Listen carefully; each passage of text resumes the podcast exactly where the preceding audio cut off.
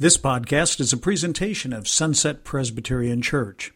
For more information, log on to our website at www.sunsetpres.org. Hello, everyone. Welcome back after Thanksgiving. I hope everybody had a good weekend and safe travels if you went somewhere, and um, just a blessed time of Thanksgiving. I find it somewhat fitting that this chapter fell right in line with Thanksgiving, kind of one of those prime holidays that we gather as a family. Um, and so, with looking at the sons of Jacob, I just thought that was nicely done by God to align all those things. When I think about our last weekend, we had we got to host this year, which is always a blessing. It's kind of nice to be in your own home, even with the little bit of added, you know, details and shopping and preparation and stuff.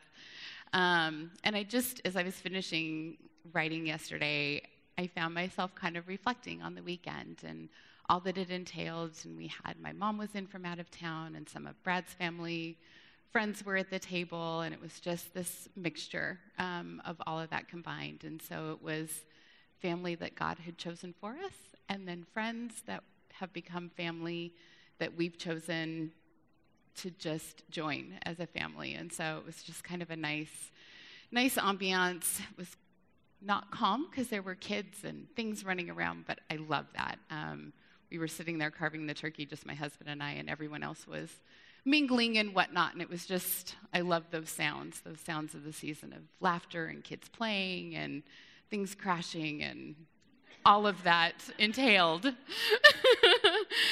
so I know um, when I think back to previous Thanksgivings, um, there were times that with family it wasn't maybe so calm, and there was maybe hurt, um, let down, things that had interfered with that time together. And I know that for some, that heartache and loss and differences that have occurred can kind of interfere um, with being able to enjoy time together. So, coming out of Thanksgiving, going into Christmas, thinking about all that we've studied over the last couple weeks, um, just a lot of mixed feelings and emotions that um, I came into it with, at least. So, it was nice to be able to sit with God and just to try and hear what He had to say our author she titled this teaching chapter beautifully. When she when you get to the teaching chapter when i opened it up the first words i saw they say you can't choose your family. And i thought okay that's enough for today. I kind of set it aside and thought i'm just going to sit with that for a little bit because it's very true. Um, I, our author nancy asked shortly after that if you could choose what would you choose? What family? Who would you choose? What values? What morals? What fame, money, celebrity? And she listed off some things. Would you choose different siblings? Would you choose different extended family for those of us with, you know, the uncle that's a little funny and quirky? But if we did choose, would it really be better? Or would we just have a different set of challenges and nuances? Well, we didn't have the opportunity to choose our family, God did. The more time I spend in the Bible, the more I see and understand how deliberate God is in everything that He does. He chose His choosing leads to the lineage, the family in which his son would be born. He chose us. And in choosing Jacob's family, God, as usual, he chose the unexpected. And he chose those unexpected to be part of his family. Nancy Guthrie was quick to point out that Jacob's family was filled with, are you ready for the list? This was a good one polygamy, jealousy, sibling rivalry, manipulation, deceit, estrangement, incest, prostitution. There's still more rape, murder, idolatry. And even with all of these things as a part of that family, God uses it all, every bit of it, for good. In Genesis 50:20, that's what we're told. God uses it all for good. What I still find somewhat amazing is that not only did God choose these people who were unexpected, who were flawed, He doesn't hesitate to have those flaws out in the open. He doesn't hide them. He doesn't try and cover them up. Those failures and flaws are right out there for us to see in Scripture, to know what that family was made up of and mistakes that they made, things that they learned. And even though they're all filled with sin, and technically a lot of us would qualify them and ourselves as not worthy of his honor, God calls them his chosen people. My people, he says, time and time and again in Scripture. Do you remember the covenant from earlier in Genesis? In 17:7, God said, "I will establish my covenant as an everlasting covenant between me and you and your descendants after you for the generations to come, to be your God and the God of your descendants after you. In Romans 9, in Romans 9, 25 to 27, Paul refers to what God says in Hosea I will call them my people, my beloved, my children of the living God. So let's dig in. Who are these chosen family members? Who are the sons of Jacob? On your tables, I did one more genealogy. I'm so sorry. I've totally been loving this. So there's a sheet that's on there. It didn't, the color printer wasn't working, so I'm going to explain a few things that I kind of discovered in looking through this. But this genealogy starts with God, Adam, and goes all the way down to Jesus. And so we have the prior to the one I gave you, starting with Noah, and it goes all the way through. What I found kind of cool about it, several things, on when we get down to David, kind of in the middle of the page, you'll see that it breaks into two parts. The Matthew account of Jesus' genealogy is there on the left, and that is Mary's side. So that's the lineage down from David to Mary. And then on the right side, which is the ge- genealogy in Luke, is the genealogy from David down to Joseph. So I just thought was really cool. I'd never, I knew the genealogies in the two scriptures were um, spoken very differently. Um, in the Luke, it's very, it's son of, son of, and it just kind of keeps repeating and goes through the lineage that way and then it's a little bit more descriptive in the Matthew. So I thought those were the differences, but then come to find out it's actually the two sides of Jesus' family. So I just thought that was very, very cool. So as we're talking, you can kind of follow through all the different sons and kind of what led and where we ended up into Jesus. So we start with Reuben. Jacob's firstborn with Leah. Reuben did some good things, and Reuben did some not so good things. He did have a moment of weakness where he slept with Jacob's concubine Bilhah, and that was in Genesis 35 22. When, however, so sin in that, and Nancy Guthrie asked us to kind of think about and explore what was that? Was it rebellion? What was behind Reuben's motive? With that. So while that was a failure, he did balk at his brothers trying to kill Joseph. So he talked them into putting Joseph in the pit versus killing him. And he had plans, scripture tells us, that he wanted to return Jacob to his father.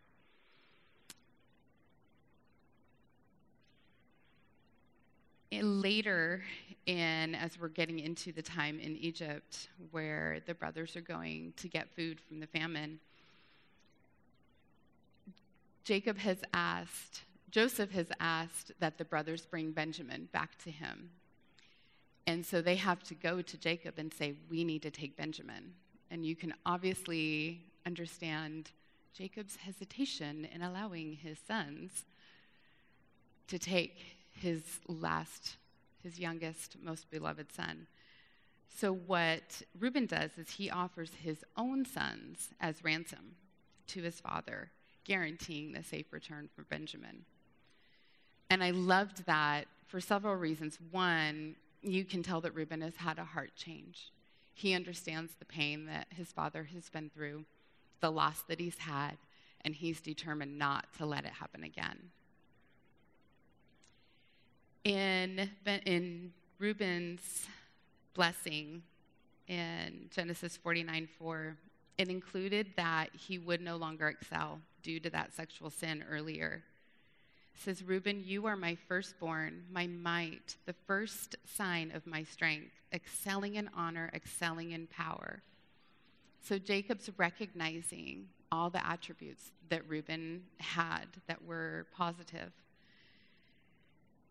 He goes on to say, Turbulent as the waters, you will no longer excel, for you went up into your father's bed, onto my couch, and defiled it. So, with love, with pointing out the amazing attributes that Reuben has, Jacob also calls him on his actions. So, there is that accountability piece and the consequence, but there's love embedded still in the blessing. As we go down, Simeon is the next one. I might blow some of the names. There's different pronunciations that I've heard. So um, he's the second born with Leah, killed the men of Shechem after Dinah was raped. So they, um, both Simeon and Levi, go in and promise to let them live, to live in accordance with them, but it was basically just to trick them. So there was lying and deceit, ending with the murder of that entire city the men in the city. Simeon was also the one when they are in Egypt before Joseph. He is held ransom in Egypt until the other brothers return with Benjamin. So again, there's something full circle that God is kind of bringing back to that. He is also in his blessing cursed um, due to the killing that he did. Levi, third son of Leah, also part of that attack on Shechem, also cursed in his blessing due to that sin. However, God does establish through Levi the priests and Levites. So those are established through his line. So, again, accountability, discipline, with love embedded in there. Judah, the fourth son of Leah. I'm actually going to come back to Judah. So pause on him for a moment. We go down to Issachar, who's the fifth son with Leah, but Jacob's ninth. So there's other kids in between. Zebulun, sixth son with Leah, Jacob's tenth. In his blessing, it was very interesting. His blessing was that he would live by the seashore and become a haven for ships bordering Zidon. So we don't know much about either of those, not much is said, but they were part of the blessing. Dinah, obviously, she's the daughter with Leah. She was raped by the prince of Shechem. What I found myself wondering is were there other daughters?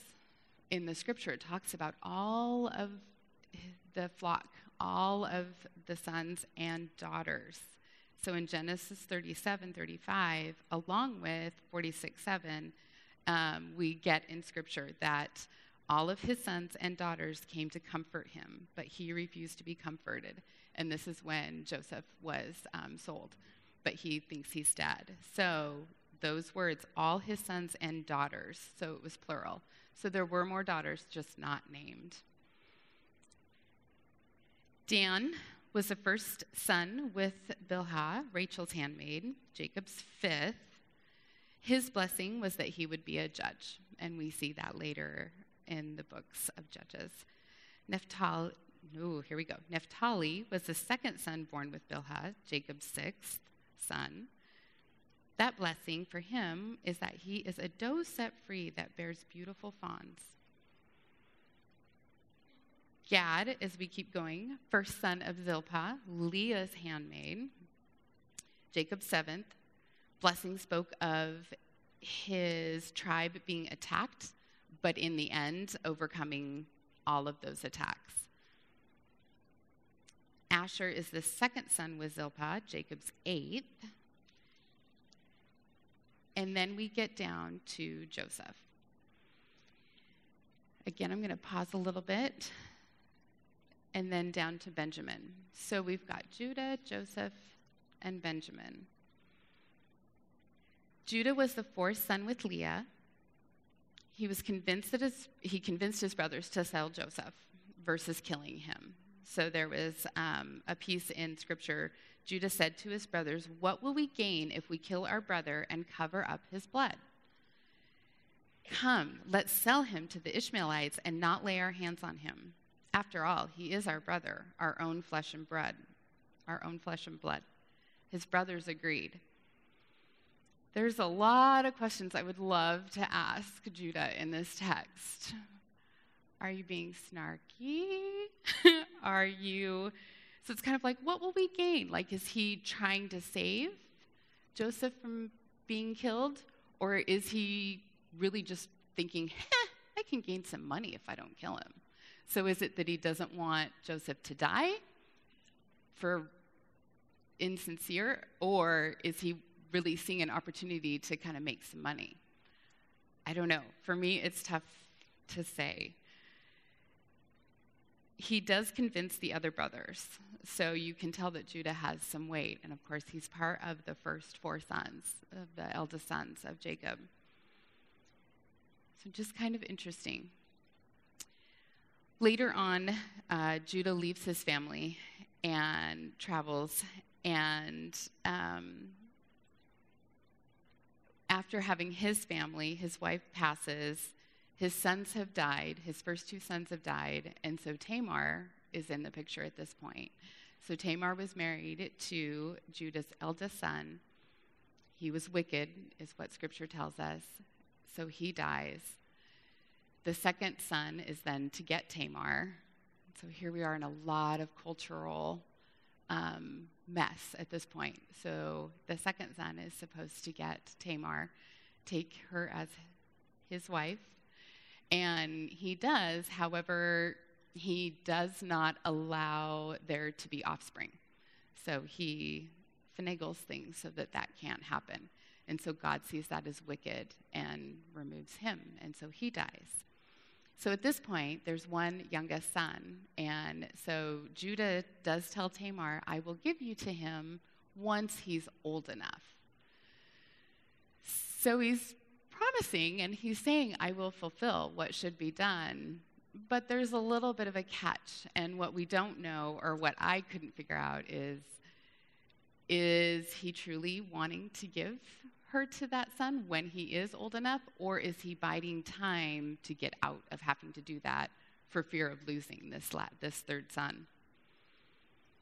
So he didn't do right by Tamar in giving her to his youngest son. Time went on. His wife passes, and he, go, he travels up to where Tamar is and sees her dressed as a prostitute. He lies with her and from that, twins are produced. He gives Tamar a scepter, collar, things of his that identify who he is.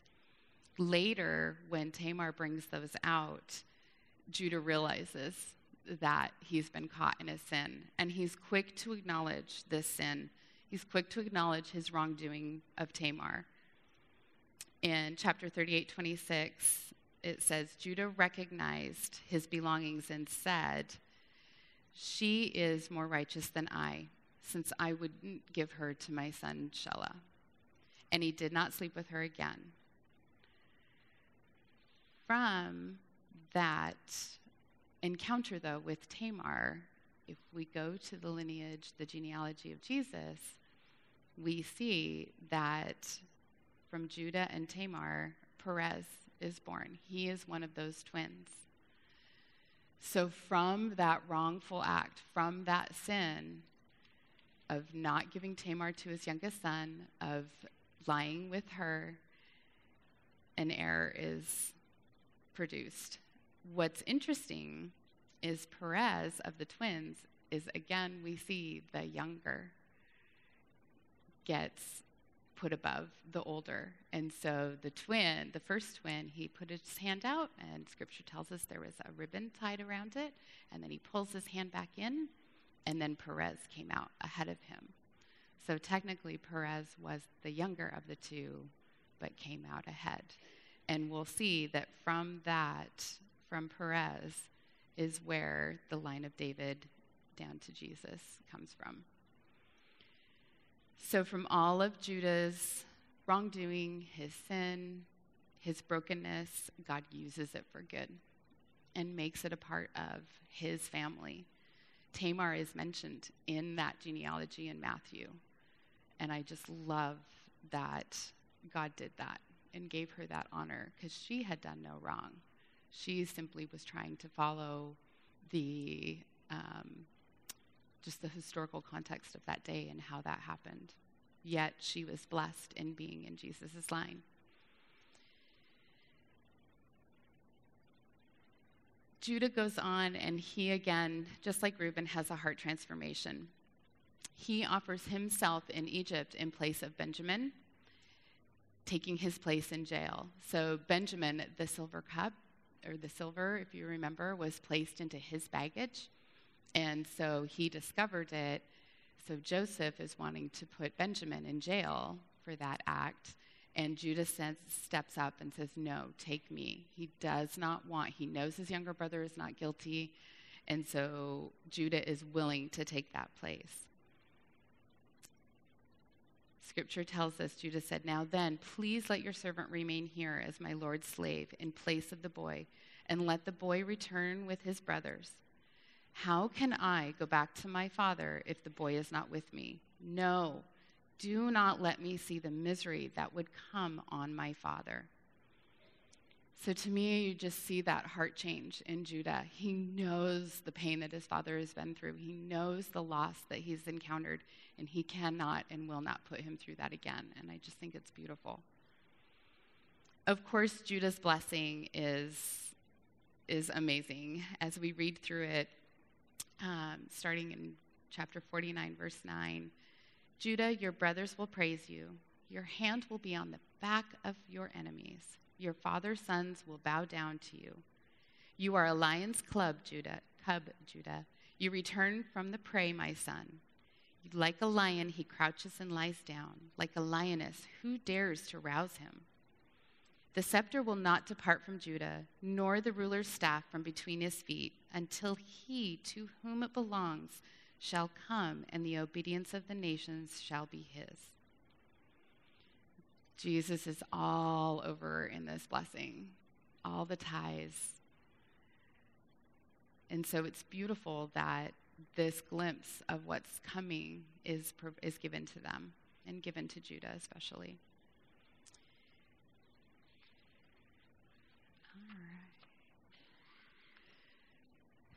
So we get to Joseph and Benjamin. Joseph, first son with Rachel, Jacob's 11th son at this point. However, he's Jacob's favorite. In our studies, we hear of his gifts of dream interpretation. We know he's thrown into the pit by his brothers, then sold to traders, carried into Egypt, he become, to become a slave, um, he becomes a slave to the captain of Pharaoh's guard, Potiphar. Potiphar's wife tries to seduce him. He refuses. He, he stands firm, but her scheming gets him thrown into prison. So he's gone from not so great to worse. In prison, we know that he interprets the two dreams of Pharaoh's servants, which eventually, two short years later, I can't imagine that they were short, um, he is remembered and he gets the opportunity to then become to interpret pharaoh's dreams.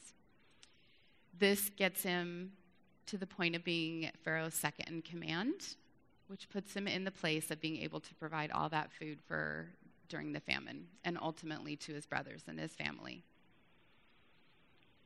through that time joseph is eventually reunited with his family and we got to read all the different ins and outs of that, the back and forth. What's really cool, I thought, with this whole scene, which went for several chapters, is Joseph uses the opportunity not to necessarily punish them, but to test them, to see where their hearts are at. Have they changed? Are they still falling into the deceit and jealousy and whatnot? Or have they turned from that? So he tests them and their hearts, but he sees that they are just full of penitence. They're remorseful.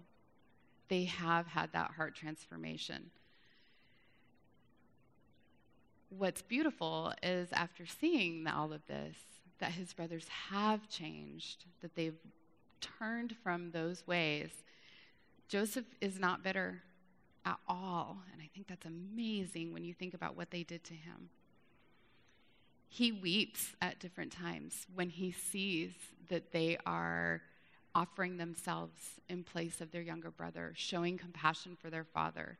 Several times, scripture tells us he weeps at the relief that that transformation is taking place. When he witnesses their love for their father and their youngest half brother, he's just overwhelmed. So, of course, he takes them in and they become a family unit again. His blessing is beautiful. I really want to take the time to read it, but I'm not going to for sake of time. So, chapter 49, verse 22 is where Joseph's blessing starts. And just the beginning leads right into Joseph is a fruitful vine, a fruitful vine near a spring whose branches climb over a wall and it's just full of blessings that are to come for him. Last but certainly not least, Benjamin, the second son with Rachel, Jacob's 12th son. His mom dies at his birth, so he doesn't ever get to know her. He's Jacob's favorite after Joseph was sold. Joseph asked again for him to be brought into the Egypt, and we see him be accused of stealing, but yet defended by his brothers. His blessing indicates that he and his people are fierce warriors. However, the tribe would always be fighting. And where I get that is in scripture. It says, Benjamin is a ravenous wolf. In the morning, he devours the prey. In the evening, he divides the plunder so there's fighting constant for him. In the morning, this happens. In the evening, this happens. And I'm wondering if that means it's a perpetual thing for him. That in the mornings for you, this is, you're going to be fighting. And then in the evening, you're going to be splitting the plunder. Whew, okay, there's 12 of the sons, the 12 that we're focusing on. Through Jacob's sons, we see it all. Remember the list of those family traits at, that I mentioned at the beginning? Polygamy, jealousy, sibling rivalry, deceit, estrangement, prostitution, rape, murder, idolatry. Again, they're all there. These are all part of Jacob's family, many beginning with his own actions, if we think back to Jacob's story deceit, jealousy, mistrust, estrangement, idolatry. Jacob wrestles with God to try and start as he's struggling with that. So it's it's in Jacob and in his history and it carries into his sons. Can you recognize any of these traits in your own family? I know I can see them in mine. Jealousy, favoritism, manipulation, deceit, estrangement, idolatry, many of those same traits are there. When I think about my genealogy, from what I know, I've never been one to get into all of the intricacies that are now available to us. But just from what I know, my family, going back to great grandparents, grandparents, my parents, divorce is a part of the family. All the way down through my mom and my dad. I was 16 when they divorced. Um, it was a divorce from from and from a, it was it was definitely a sexual sin. That was the ultimate string for that.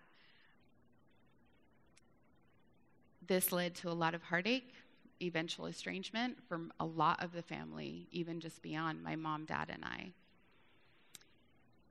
My sibling, the sibling part of my family tree, is about as interesting as Jacob's. Not quite, but somewhat.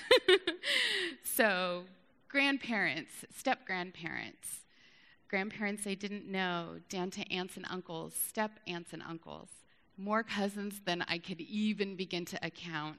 Um, there's lots and lots, but what's cool with cousins, they're siblings without the fighting, right? So I love my cousins and have great relationships with all of them. By my dad, I have a much older half sibling. Don't even know if it's a brother or sister. I also know I do have a half brother, had a foster sister, adopted sister, and eventually two younger stepbrothers. So even with all of these siblings, I was raised as an only child. I was the only child in the house growing up. So, siblings, but never had to live under the same roof. What was cool with that is I had the benefit of not ever having fought with any of the siblings because that happens when you're in those tight spaces under that same roof. Even with all of this, even with the estrangement, the heartache that was caused, I've already seen how God uses it for good. He's brought so much good from all of that sin in my family and I's life. I imagine most families are like Jacob's and mine, not like the TV families that we see. Yet God has chosen each and every one of them. Nancy Guthrie reminds us that just as Jacob's sons seemed an unlikely lot to represent God and do the work of God in the world, so did the 12 disciples. They too were ordinary men, fishermen, a sellout to the Romans, a revolutionary, a thief, and betrayer. On paper, like Jacob's family, they're not an impressive bunch. They're not what we would expect. She goes on to state, and I love this, that all, all of us, Jacob's family, the disciples, all of us, we are made into God's people only by God's mercy. So it's His mercy that can do good. It's His mercy that can make us into His people. So here's where Jesus enters remember Judah? He sells his brothers, causes his fathers much heartache, doesn't fulfill his word to his daughter in law, then sleeps with her. But again, like I mentioned, he's quick to acknowledge that sin. He turns from that sin and turns back to God. And again, as we saw, it's through his line that Jesus comes from. Jesus died to cover all of our sins, to reconcile us with God, to allow the Holy Spirit to be in us. Our study says it well. Jesus is populating his family, his church, with imperfect but repentant people, flagrant but forgiven sinners. When I read that, I was like, ugh, there's our challenge. To repent, to acknowledge our sin, the pain we've caused, come to Jesus' feet, seek forgiveness, give that forgiveness when it's offered to us. And then what magically, through His mercy, happens next is that we can turn from those ways. Our heart can transform and turn back to Him. As I finished reading through the scripture, the sons of Jacob, I found myself thinking back to Jesus with the two men on the road to Emmaus the stories he shared with them, it's the ones we just finished reading. He recited them. He talked through the wonder of creation, the deceit of the serpent, and the fall of mankind. He told them, reminded them about Noah and the flood, the Tower of Babel. All those stories, all leading up to the family of Abraham, Isaac, and Jacob. One last little thing that I caught, again, as I was just kind of finishing up, I realized a small other little connection to my own family, and it's adoption. God created man and woman and took them in as his own. He adopted them in a way. He created them and they were his. Fast forward to Jacob, there was in scripture it t- tells us of how Jacob takes Joseph's sons as his own. So Joseph's sons were born in Egypt, but Jacob takes them as his own so that they knew they were part of his family, they were part of Israel, part of the covenant with God, despite the fact that they were born in Egypt. Another fast forward to Jesus. Jesus opened the door for all nations to be his people, his beloved children, his bride. So I mentioned in my own family there is adoption. My mom and dad were foster parents before I surprised them. Um, before God surprised them, I didn't have anything to do with it. Um, so, of those two daughters that they were foster parents to, um, one stayed in touch and was still tied to the family. They were both, both girls were seniors when I was born. So, again, that's where they were coming out of the house as I came into the house. Um, but one of those, Sandy, stayed very strongly connected with our family. And eventually, my mom and dad adopted her despite the fact that she was in her adulthood. They wanted her to know that you are a part of us. And with that, I had a sister who put up with me as a small child when I was very picky and very difficult. Yet, as I moved in those teenage years, this friendship came. She was amazing, amazing to me and a mentor and understood all those teenage things and could be sister and friend, but not in that parent role. So it was a very sweet spot for both of us.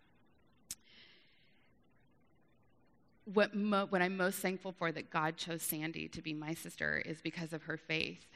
And I can't say that I knew it strongly growing up. It was in adulthood. I saw her living her faith out. She didn't have an easy life before coming to my mom and dad. Her first marriage was not easy, it was very challenging, and she was not treated well. Lots of pain, lots of heartache, and she had physical pain as well. And so, despite all of that, she held on to Jesus. She could look back and see how God had chosen my mom and dad for her a safe place to be, to finish growing up, to finish school, to become a successful adult. She held on to Jesus through all of it. She knew that someday all of the pain and struggle would be over. She knew that she was a beloved daughter of our Father in heaven and that one day she would be home with him.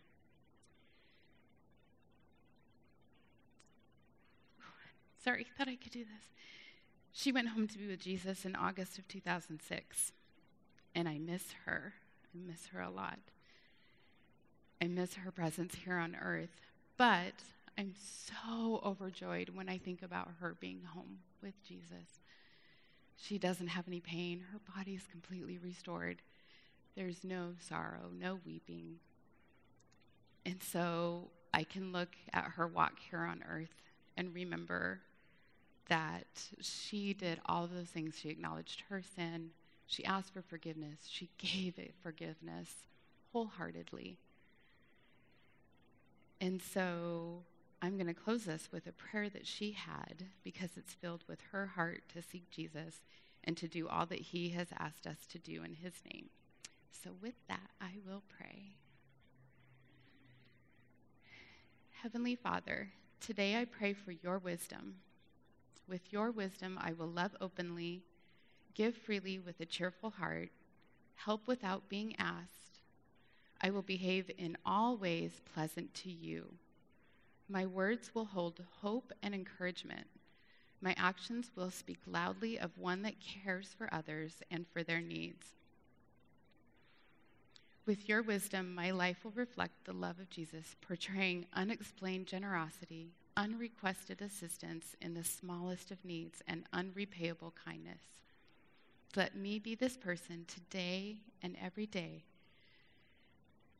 So, dear Lord, I ask all of these things that were in my dear sister's prayers for all of us. I thank you for who you are, for all of the amazing attributes that you display, for your love. And I just ask that you be present in these ladies' discussions this morning. Be with us as we walk out of this building and into the mission field of your of your what you would want us to do and say. So I ask all of these things in your precious name. Amen.